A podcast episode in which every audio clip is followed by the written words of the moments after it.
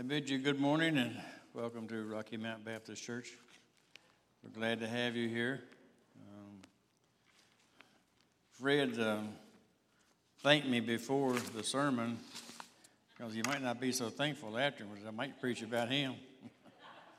and I, I, I thought he called us silver heads and golden needles. And I thought, well, that's about right. You, you look in the audience and you think it's a Q-tip convention. There's so many what is out there. but we do appreciate you being here. And of course, we want to thank um, Fred and Regina and the choir and the praise band and Stephanie. You guys do a great job. It's, it's really a blessing to hear you every Sunday morning. And even though our choir is small in number, I don't know how Fred gets that much volume out of so few people, but it really sounds good. Thank you. We enjoy it. Let me begin with the word of Scripture in Psalm 100. Shout joyfully to the Lord, all the earth. Serve the Lord with gladness. Come before him with joyful singing. Know that the Lord himself is God. It is he who made us and not we ourselves. We are his people, sheep of his pastures. Enter his gates with thanksgiving and his courts with praise. Give thanks to him, bless his name. For the Lord is good, his loving kindness is everlasting, and his faithfulness is to all generations. And may God bless the reading and hearing of his holy word this morning. Um, I want to speak to you this morning a bit about, about Thanksgiving and about the things that we need to be thankful for and the, and the things that we're thankful to be forgiven for that we shouldn't have been doing in our lives and uh, we should be living our life. Um, just four days from now, we're going to be celebrating Thanksgiving. What does Thanksgiving mean to you? Brother Richard prayed this morning for understanding of what Thanksgiving really is, and, and we want to be thankful for the right things in our life. Uh, will you be celebrating with your family? Um, just thinking about all the good food that's going to be eaten and how good it's all going to be. And um, what will you be most thankful for in your life? Uh, for your job, for the nice vehicle that you drive, uh, for your home, your children, family, for freedom. Uh, if you're thankful for your freedom, they say thank a veteran. I say thank the Lord. The Lord gives us our freedom.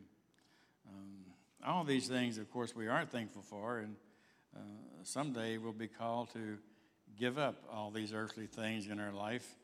Uh, but death is not final because we will spend eternity in heaven or in hell. It's our choice. Um, we're free to accept uh, Christ, God's only Son, as our Savior, and I feel that we all have. Uh, I know that all of you here this morning are born again Christians, and, and I know that I'm preaching to the choir and because we are all born again believers. Um, but we as Christians must be on guard uh, in our faith and our, our way of life. We must be on guard daily. Uh, Satan is like a roaring lion that walking to and fro and uh, seeking whom he can devour. And, uh, you know, that, that is a fact. Every day we have to be mindful of what we do in our life and, and where we go and um, the people we associate with. You know, if you're breaking bad habits, you really need to be careful of what kind of people that you're around. Um, but Rocky Mount, uh, the town of Rocky Mount, is is mostly a, a peace-loving, God-fearing community, but sin is always crouching at our door. Um, just look at the number of whiskey and wine and beer producers that have opened up for business right here in Rocky Mount in Franklin County right here in our town of Rocky Mount. Have you noticed, have you looked around and seen how many breweries and distilleries we got doing business in Franklin County right now? You know, they say Franklin County is the moonshine capital of the world. I would say Franklin County and Rocky Mount is producing more alcohol now than it ever did back in the heydays. Um, there's a brewery operation that adjoins a very parsonage. It's just right over here within sight. You can look out the door and see the corner of it.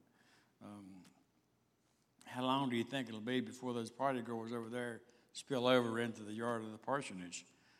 It's probably coming. I remember that Pastor Slayton went to the business meetings and tried to oppose that brewery being opened over there. But of course, being one against town hall, he didn't have much of a chance. Um, looking back at Scripture, I believe the first giving thanks to God was Cain when he brought his first fruits of labor to the Lord. And why would he have brought it except to give his thanks to God? Um, but it is written that he brought his first fruits to the Lord, but actually, the Lord produced all those fruits. The Lord gave him the seeds, and everything that we have belongs to the Lord. And, and then Abel followed suit and brought the fatted of his, of his flock. But you know the rest of the story. You've heard it time and time again. Everything we have comes from God, and everything that we have belongs to God. You know, there are large parcels of land all over the world in Franklin County, and indeed, there's large parcels that have been owned by the family for years and years and passed down through generations. But uh, one of these days, that land is going to go back to the Lord. Um, speaking of Thanksgiving, reminded me of a story that Deborah read to me the other day. I guess it came offline somewhere. There was a great grandmother in Lake Placid, New York, I believe. They had just sat down to a great Thanksgiving meal and had, had just begun to eat when the doorbell rang. So the great grandmother, being the hostess, got up and answered the door, and there was a nice looking young man standing there, and she said, Oh, I'm so glad you came. We thought you weren't going to make it. And she took his coat and his hat and brought him into the dining room and set him down with the family, and, and they began to talk about the family and, and how the mother had tricked one of the little girls into eating cranberry sauce, thinking she could have more room to eat more turkey if she did that. And he was just really enjoying the family and the food, and everything was really going well. And, and finally, somebody asked him a question and about the family. He said, Oh, he said, I don't know anybody here. I just stopped to ask directions. I hope that if someone comes to your door on Thanksgiving Day, that you'll treat them like that and feed them. Um, but we come from the earth, and to the earth we will return, and then God will do whatever He desires with this world. Um, on the other hand, our soul, our living soul, will live forever. We'll inherit the kingdom of God, which has no earthly connection. Our faith in God, our acceptance of His only Son as our Savior, makes us children of God, and as such, we will inherit the kingdom of God. Isn't that a wonderful thought to have on Thanksgiving Day? Give thanks for all that. Above all, give thanks for that, that we will inherit the kingdom. Listen to a portion of the Apostles' Creed, which is what we live by. You will find this in our Constitution. I believe in God, Father Almighty, creator of heaven and earth. I believe in Jesus Christ, his only Son, our Lord, who was conceived by the Holy Spirit, born of the Virgin Mary, suffered under Pontius Pilate, was crucified, died, and was buried. He descended to the dead. On the third day, he rose again. He ascended to heaven and is seated at the right hand of the Father. He will come again to judge the living and the dead. We should be ever more thankful for this. The first Thanksgiving Day, is, is, as I understand it, took place not too long after the pilgrims landed at Plymouth Rock. Now, a bit of information you may not know the Indians provided most of the food for the meal. The Indians now had taught the pilgrims how to raise corn and a lot of other things, and so they bought most of the food for the Thanksgiving meal. And do you know that the pilgrims did not even invite the Indians to sit down to eat with them? I hope that we don't do that. I pray that we as Christians would never turn away anyone who is hungry, and especially never turn away anyone who is hungering for the Word of God. We need to share the Word with our neighbors. You know, I've heard of situations where neighbors don't know who lives next door to them and who've never even talked to the neighbors. I heard one story years ago that that um, a man had been working with a, his neighbor on their job for more than 20 years, and then one of them got really ill, and he talked about prayer, and the other one said, "Well, I didn't know that you were a Christian." And for 20 years, they worked together, and they hadn't shared with the other one that he was a Christian, a believer in Christ. Do we share with our neighbors? You know, in Thanksgiving, the greatest thing we had to be thankful for is our salvation, our Savior. If you want to share with your neighbors, share that fact.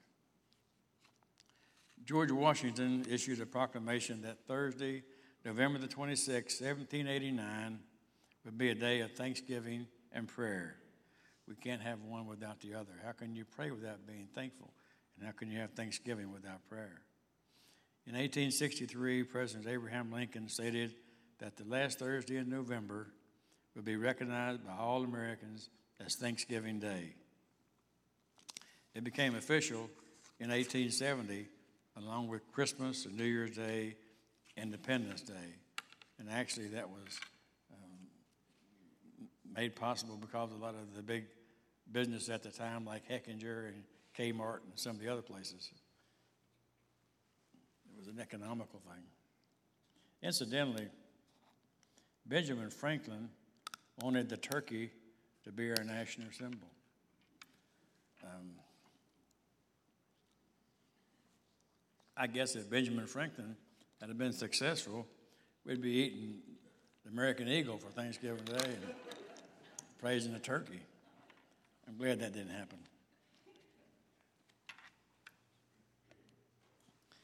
In scriptures in the book of Nehemiah, Nehemiah was attempting to restore the day of worship, Sunday as a day of worship, at least within the city walls of Jerusalem. In chapter 13 of that book, Nehemiah placed guards at the city gates to close them when the Sabbath began to prevent anyone from bringing goods or animals in to sell on the Sabbath. He wanted the Sabbath to be a day of worship, a holy day. Did that remind you of Jesus clearing the temple and casting out money changers and others when he cleans the temple? Nehemiah wanted those money changers and uh, traders out of the gates on something Sabbath day. And when these merchants moved their yard sale items, Nehemiah threatened to have them all arrested. He was really being serious about keeping the Sabbath holy. He wanted Sunday to be a day to worship God and give thanks to God for his mercy and kindness. If any of the older folks in the congregation remember the blue laws of Virginia, actually, they were national blue laws. They forbid all but necessary businesses to be open on Sunday. In other words, if your business wasn't really necessary for livelihood of people, you couldn't be open on Sunday. They also forbid the sale of alcohol in any form, except maybe rubbing alcohol, to be sold on Sunday. The first blue law enacted in Virginia required, not suggested, required citizens to keep the Sabbath holy. In other words, you couldn't do anything on Sunday that was contrary to the laws of God. The Acts of 1623 ordered citizens to repair to their churches on Sundays. Now, that doesn't say go and do repair work on your church, it says repair to your churches on Sunday. They were further required to attend both morning and evening services at their church. Now, can you imagine if, uh, if there was a law enacted now that required us to be in church on Sunday morning and Sunday afternoon? Um, I, I can just hear that passing in Congress right now. Further, the Sabbath was not to be profaned by working at any employment. In other words, it was sinful to work on Sunday at your job. And I hear again there had to be exceptions to these laws because the hospitals had to continue to operate. Uh, we had to have medical treatments, that sort of thing. But regular work was not to be done on Sunday. Um, I can just hear the wives saying to the husbands now, if you don't get up and come to church with me today, this morning, and this afternoon, I'm going to have you thrown in jail. I can hear it now. How, how long do you think that would last? Um, in Luke's Gospel, in chapter 14, Jesus is having a meal at the house of one of the prominent Pharisees. Now, you know, Jesus did like to eat with the sinners and the Pharisees from time to time. And he is discussing or teaching on several subjects. And he uses illustration of a man being invited to a wedding and taking the seat designed for one of more importance. In other words, someone's invited to a wedding and he, he takes the seat designed for a higher dignitary than he is. And then someone of higher status comes in later and the host would have to ask him to take the lower seat. So this man would be embarrassed, humiliated, if you will, because he took the seat of someone higher than he is. Um, so you should take a lower seat, and therefore you'd be asked to take the higher seat rather than be downgraded. And, the, and of course, this, the point is that um, he who exalts himself will be humiliated, will be humbled, and he who humbles himself will be exalted. He went on to say that you should give freely, not expecting to be repaid, and you'd be rewarded at the resurrection of the righteousness. He used the example of inviting someone, having a banquet, and inviting someone of rich status, of higher standards to your banquet because you were expecting to be them to invite you to their party or their banquet. So you're doing so expecting to get repaid, and that's not the reason for giving. The, the first illustration in chapter 14 was, was had to do with working on Sunday.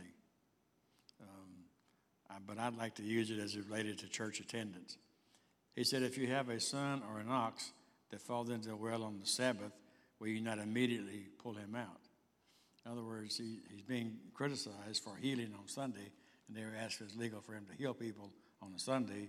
And then he, he asked this question if you had a, a son or, or an animal, a working animal, fall into a well, wouldn't you just immediately pull him out on Sunday? Well, of course, the answer would be you would. You wouldn't let him drown, right? Now, um, if you look for an excuse not to be in church on Sunday, Satan will give you hundreds of excuses. I could have found, thought of 10 good ones for not being in church today. I, I could have said that we got a new puppy at home. And by the way, my wife says that older people should not buy puppies. I, I agree because they will wear you out. She also says that she thinks the puppy is smarter than we are. I think he probably is too.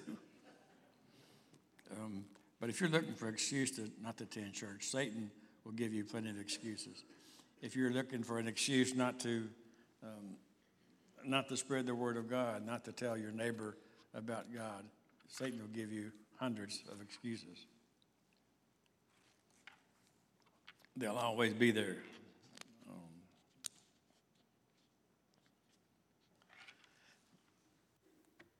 now, using the same example,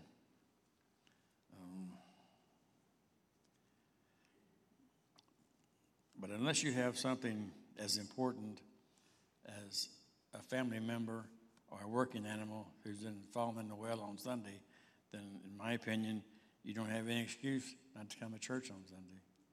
So next Sunday, you can tell all your friends and neighbors that unless they have a real emergency, they should be in church on Sunday morning. Will you pray with me? Heavenly Father, we are thankful for this beautiful day in the beginning of winter. It's like the ending of summer. We thank you, Lord, that we're about to celebrate a day of Thanksgiving. Lord, as Christians, we are thankful every day for our blessings in life. We're most thankful, Lord, for your Son, Jesus, who died for our sins and the sins of the world. We ask you, Lord, to give us strength and courage to continue in our way of life, to continue the Christian life, Lord, and to spread the gospel of Jesus, our Savior. We are, Lord, a thankful people. We pray for your continued mercy and grace. We pray, Lord, that you'll give us the strength to forgive others as you forgive us. We ask you, Lord, to give us the courage to speak your name, to speak the gospel of Christ wherever we go without fear or oppression. Again, Lord, we thank you for the beauty of this day. We thank you, Lord, for all that are here this day to hear your word. We pray these and all things in the name of the Father, the Son, and the Holy Spirit. Amen.